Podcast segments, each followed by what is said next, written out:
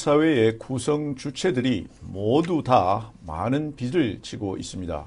개인의 가계 부채, 기업의 부채, 거기에 더해서 국가도 갈수록 더 많은 부채를 안고 있습니다. 오늘은 국가 부채에 대해서 살펴보도록 하겠습니다. 신 교수님 안녕하세요. 안녕하십니까. 국가 부채 이게 뭐죠? 그 이제 국가라는 개념을 뭐로 보냐에 따라서 부채 개념이 작아질 수도 있고 커질 수도 있는데 크게 우린 두 가지를 구분해야 된다고 보죠. 뭐냐면 통상적으로 국가 채무라는 것하고 네.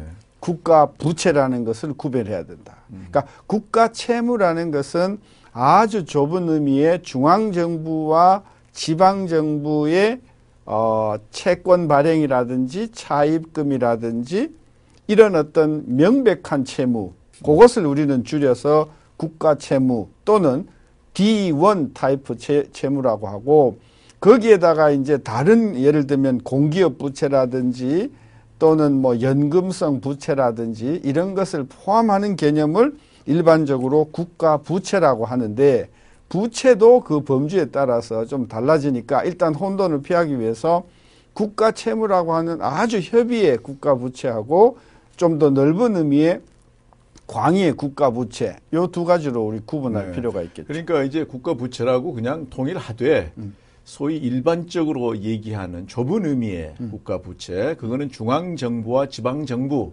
의 갖고 있는 부채 이걸 그렇습니다. 의미하는 거죠. 그러죠. 우리 정부가 이제 아직 우리가 선진국에 비해서 어, 우량하다 음. 하는 것은 바로 좁은 의미의 이 국가 채무 이걸 의미하는 거죠. 그러죠. 그러니까 정부 차원에서는 항상 이제 좀 규모를 작게 보이고 싶으니까 아주 협의의 그런 어떤 그 채무만을 이제 어, 제시를 하는데 조금 더 넓혀서 공기업의 채무에다가 그 다음에 사회 보장성 어 기금의 어떤 그런 그 보험, 부담금이라든가 뭐 네. 그렇죠 음. 그다음에 연금 부채라든지 이런 것을 이제 다 합한 공공부문 부채 음, 이것이 가장 의미가 있는 음, 부채라고 생각이 되죠. 이게 이제 국가별 사정이 다르니까 공기업이 거의 없는 나라도 있고 우리 같은 경우엔 공기업이 정부가 할 일을 맡아서 하는 그런 또 특성이 있고 그래서 선진국에서 공기업이 없는 나라에서 이거 빼는 건 당연하고 그렇죠. 우리 같은 나라는 국가가 할 일을 공기업이 하는 경우가 많으니까 좀 넣는 것이 그렇죠. 타당할 수도 있고 그렇죠. 또 군인연금 이게 만약에 적자에 빠지면 그러면 정부가 그건 넣어줘야 되잖아요. 그렇죠. 그러니까 우리 입장에선 군인연금 넣는 게 또 타당하다고 볼 수 있고 그렇죠. 그런 차이가 있는데 일단은 정부가 주장한 대로 중앙 정부하고 지방 정부 이것만 놓고 국제 비교를 해 보면 지금 어느 정도 우리가 괜찮은 수준인가요, 소위? 어, 일단은 이제 G20 평균치가 국가 채무로 봤을 때, 즉 협의의 국가 부채로 봤을 때 G20 평균이 GDP 대비 한 81%좀 되고요. 네. 그 다음에 OECD 평균으로 보면 그보다 조금 높아서 115%. 한국은 그러면 30, 한 6% 내지 한 40% 사이니까 한 40%라고 놓고 보면은 적어도 국제 기준으로 보면 협의의 국가 채무는 비교적 낮은 편이다. 네. 근데 이제 아까 이야기했지만 범주를 조금 넓히면 이제 스토리는 그건 이제. 다음에 보, 그렇죠. 고 예. 이렇게 본다고 하더라도 근래에 2001년 이후에 우리 국가 채무의 증가 속도 이거를 보면 GDP 우선 절대적으로 GDP 증가율보다 높고 예. 동시에 그 속도가 아주 빠르게 늘어나고 있죠. 굉장히 빠르죠. 네. 예. 그 국가 부채의 증가 속도를 보면 보통 GDP 성장률의 두 배 내지는 뭐 어떤 때는 세 배, 네배 가니까 경제가 성장하는 속도보다도 거의 두세 배 이상 국가 부채가 빠르기 때문에 이거 그대로 놔두면 걷잡을 수 없이 국가 채무 또는 부채의 GDP 비중이 올라갈 것이라는 것은 뭐 거의 분명한 이야기인 것이죠. 네. 그러니까 정부도 좁게 보더라도 지금 현재처럼 GDP 성장률보다 국가 부채 성장 증가율이 더 빠르고 또 절대적으로 성장률보다 부채 자체가 더 빨리빨리 늘어나는 그런 그렇죠. 걸 보면 이거 앞으로 참 걱정된다고 얘기하는데 거기에 덧붙여서 이제 우리 일반 전문가들이 걱정하는 것은 사실은 공기업이라든가 군인연금이라든가 공공성 그 보험이라든가 이런 것이 포함되는 것이 정상이다. 이렇게 이제 생각을 하기 때문에 더 염려가 되는 거죠. 그러죠. 그러니까 이제 최근에 이제 정치적인 분위기 자체가 복지 지출을 늘려야 된다는 것이 어, 전반적인 컨센서스이기 때문에 국민도 그러고 정치권에서도 그러고 정부가 주도하는 여러 가지 프로그램 또는 복지 지출이 늘어나다 보니까 지난 한 5년 동안의 자료를 봐도 기업 부채가 한 26% 5년 동안 음, 증가하고 가계 부채는 한 40% 증가했는데 지난 한 5년을 놓고 보면 정부 부분의 증가율은 그보다도 두 배 가까운 60% 이상 증가하고 있죠. 정부는 음, 뭐 그것이 협의회 국가 채무라고 하든 아니면 광의로 하든 간에 전 분야에서 지금 지출 규모가 굉장히 빠른 속도로 늘어나고 있어서 이걸 우리가 제때 제때 지금 관리하지 않으면 진짜 나중에는 걷잡을 수 없을 정도로 커질 수 있다. 그러니까 이게 상당히 이제 우리가 중요하게 생각되는 것이 어떤 그 복지에 대한 요구 또는 정부가 뭐든지 다 책임져야 된다 하는 요구 음, 음. 이런 요구를 할 때마다 나오는 게 바로 이거거든요. 그렇죠. 그거에 대해서 사람들의 인식이 우리는 재정이 건전하고 음. 국가 채무는 세계에서 우량한 수준에 있기 때문에 음. 좀더 써라. 음. 어, 뭐 좀 더 써도 충분하지 않느냐. 음. 이런 얘기를 하는 거란 말이죠. 그렇죠. 그래서 좁은 의미로 이렇게 에, 통계치를 내 가지고 OECD에서 우리가 최고다. 뭐 음. 이렇게 얘기하는 게 음. 이게 이제 좀 위험스럽기 때문에 이 개념을 분명히 정리해야 되는데 사실은 이제 선진국하고 우리하고 이 개념 차이가 있다.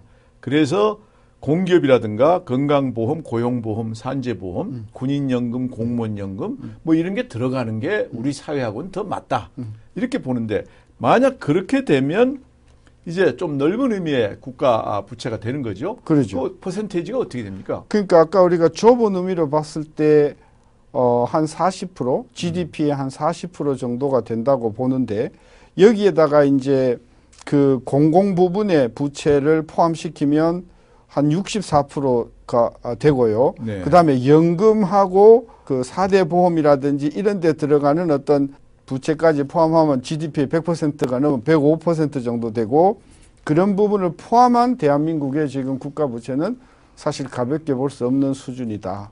아까 말씀하신 대로 연금 국민연금, 아니 저 군인연금 또는 뭐 사학연금, 사학연금, 뭐 공무원연금, 공무원연금 이거 다 넣고 음. 그 다음에 이제 보험, 사대 보험에 관련된 거다 네. 넣으면 음.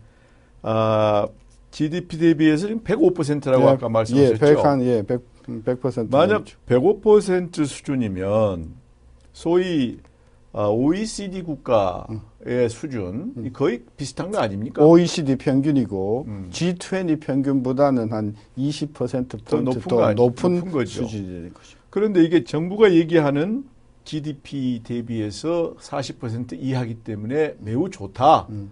그래서 돈 더 써도 된다는 그런 생각. 음. 이것은 사실 엄격하게 따지면 정확한 건 아니죠.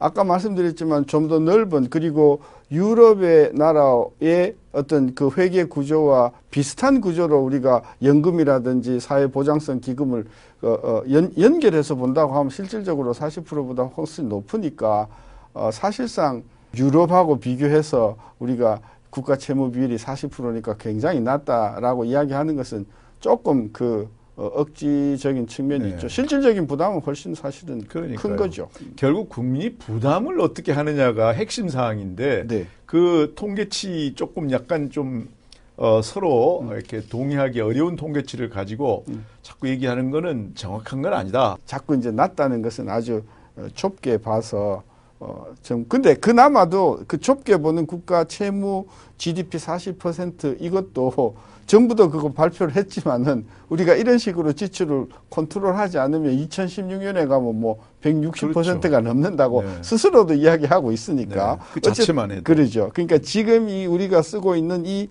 어떤 지출 구조는 분명히 뭔가 좀 철저히 관리를 해야 할 필요가 있는 거죠. 그리고 아까 간단하게 말씀하셨습니다만 지난 어, 한 5, 6년간을 보면은 정부 채무가 그렇게 많이 늘어났 있단 말이죠. 네. 정부 채무가 61%나 늘어났잖아요. 그렇죠. 이게 참 기업 채무 26, 가계 41인데 정부가 60일이다. 그 분명히 정부 재정 운영에 뭐가 문제가 있다. 이게 또 하나 우리가 생각할 수 있죠. 그렇죠. 그러니까 이게 부채니까 뭔가 수입보다도 지출이 훨씬 더 빨, 많이 증가했다는 이야기니까 사실상 지난 한 10여 년 동안 어, 대한민국의 정치적인 풍토는 이제 성장은 성장, 우리가 살 만큼 사니까 이제 부- 분배 내지는 복지에 대한 사회적인 욕구가 너무 많고 또 정치적인 프로세스에서 득표를 하려다 보니까 여야를 할 것 없이 아주 어마어마한 그런 어떤 복지 프로그램을 많이 내놓다 보니까 음, 계속해서 지출이 그냥 빠른 속도로 증가한 셈인 거죠. 그러니까 우리가 97년 외환위기 때 그걸 그나마 잘 극복할 수 있었던 것은 재정이 건전했기 때문에 예, 좀 여유가 있었단 말이죠. 공적 자금이라든가 이런 거를 쓰는 데 있어서 지금 우리 걱정하는 게 가계부채 아닙니까? 네. 또 기업도 지금 부실 징후가 높아지고 있고 네. 그럼 믿는 게 정부인데 정부도 이렇게 부채가 많다 하면 참 이게 불안해지는 거죠. 그죠. 아까 우리가 그 기업 부분, 그러니까 가계 부분의 부채를 포함한 대한민국의 국가 부채는 GDP의 200%고요. 그다가 기업 부채까지 합하면 한 340%가 되니까 진짜 대한민국은 기업도 빚, 가계도 빚, 그나, 그나마 믿었던 정부마저도 빠른 속도로 빚의 속도가 늘어난다고 하면 이걸 적절히 우리가 지금 관리하지 않으면 진짜 대한민국은 어 빚으로 어 빚어진 국가 즉 제2의 그리스 또는 과거의 멕시코가 안 되라는 법이 없다. 그런 그런 면에서 우리가 이 자료를 보고 좋을 때 어, 건강은 건강할 때 챙기듯이 이 국가 채무가 비교적 괜찮을 때 우리가 아주 엄격한 규율을 세워서 이 부채 증가하는 것, 채무 증가하는 것을 컨트롤해야 되는데 어, 여태껏 지난 몇 년 동안의 정부의 행태를 보면 음, 계속해서 채무를 늘리는 부분에 대해서는 별로 신경을 안 쓰는 것 같아요. 뭐 어쩔 수 없이 우리가 각 정권별 성적표라 할까요? 그런 거를 생각하지 않을 수가 없는데 어떻습니까? 노무현 정부, 이명박 정부, 그리고 현 정부 이렇게 세 정권을 비교해 보면 국가 부채가 아, 그 늘어난 그런 측면에서는 어떻게 서로 비교가 될 수 있습니까? 어, 박근혜 정부는 이제 한, 어, 한 3년 정도 지났으니까 앞으로 2년 뒤에 얼마만큼 될 것인지는 우리가 알 수가 없으나 정부가 발표한 2017년 말까지의 국가 채무 잔액을 바탕으로 계산해 보면 박근혜 정부 5년 동안의 국가 채무는 250조 늘어나는 겁니다. 그에 비해서 이명박 정부 5년 동안에는 144조 늘어났어요.